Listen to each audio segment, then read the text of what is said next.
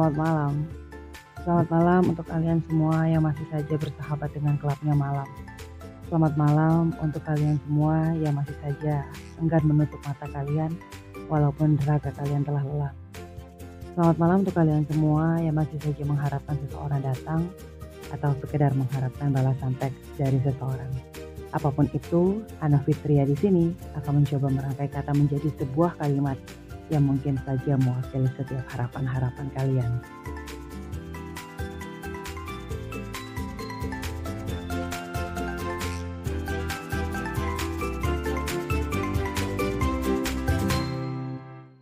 Catatan Ana Fitria 20 Agustus 2020 Penipu Perkenalkan, panggil saja dia si penipu. Ini adalah cerita tentang perempuan yang mahir dengan tipuannya. Entah sejak kapan dia mahir memainkan tipuannya. Sejak 29 tahun silam dia diberi nafas untuk hidup.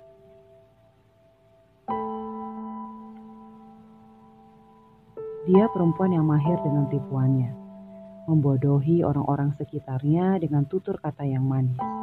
Sikap dan perilaku sopannya sering kali membutakan orang-orang sudah banyak yang tertipu olehnya, menganggap dia adalah seseorang yang menyenangkan. Si penipu itu seakan memiliki senjata di tiap harinya. Amunisi diisi penuh untuk kepentingannya.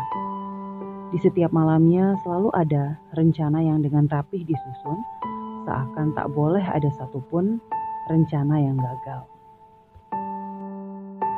Banyak yang bilang, mereka mengenal perempuan itu dengan baik. Dia si gadis periang. Dia begitu perhatian.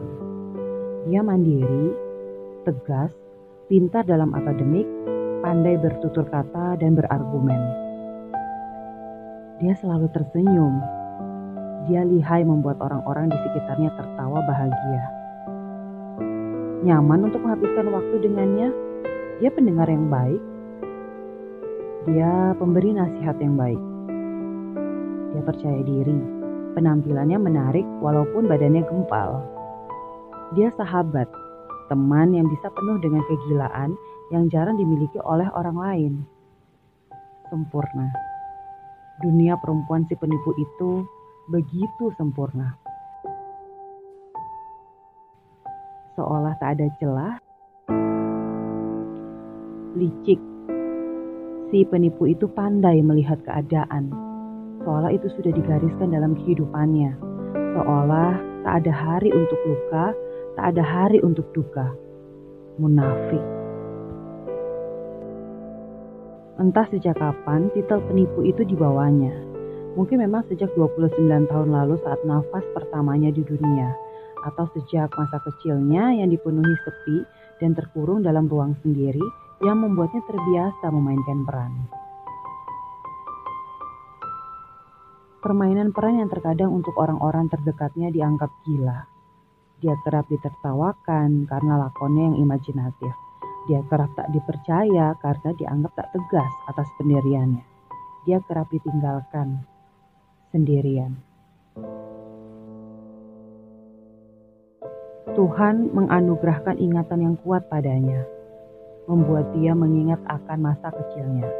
Pernah di suatu waktu saat hujan turun, di balik jendela ruang tamu, dia sedang merindukan pelukan seorang ibu yang pergi karena memang harus menemui ayah di luar kota. Dia sendiri, sementara anggota keluarga yang lain, entahlah, sibuk dengan urusan masing-masing. Air matanya jatuh, tak ada yang tahu. Sampai pada akhirnya dia menyerah dan kembali ke kamar, lalu terlelap. Dulunya, dia bukan orang yang dikagumi. Dia pernah mendengar ejekan yang berasal dari orang terdekatnya sampai membuat orang lain memperhatikannya dengan sinis. Dia bukan anak yang pandai, tak ada peringkat di nilai raportnya. Dia hanya perempuan kecil yang sedang berusaha menerima hidupnya dan tidak jarang diselimuti cemburu karena dunianya begitu sempit. Dan entah sejak kapan, dia mulai kehilangan apa yang ada dalam dirinya, yaitu kepercayaan. Bukan, bukan tidak percaya dengan dirinya sendiri, hanya saja dia tak mampu percaya dengan orang lain.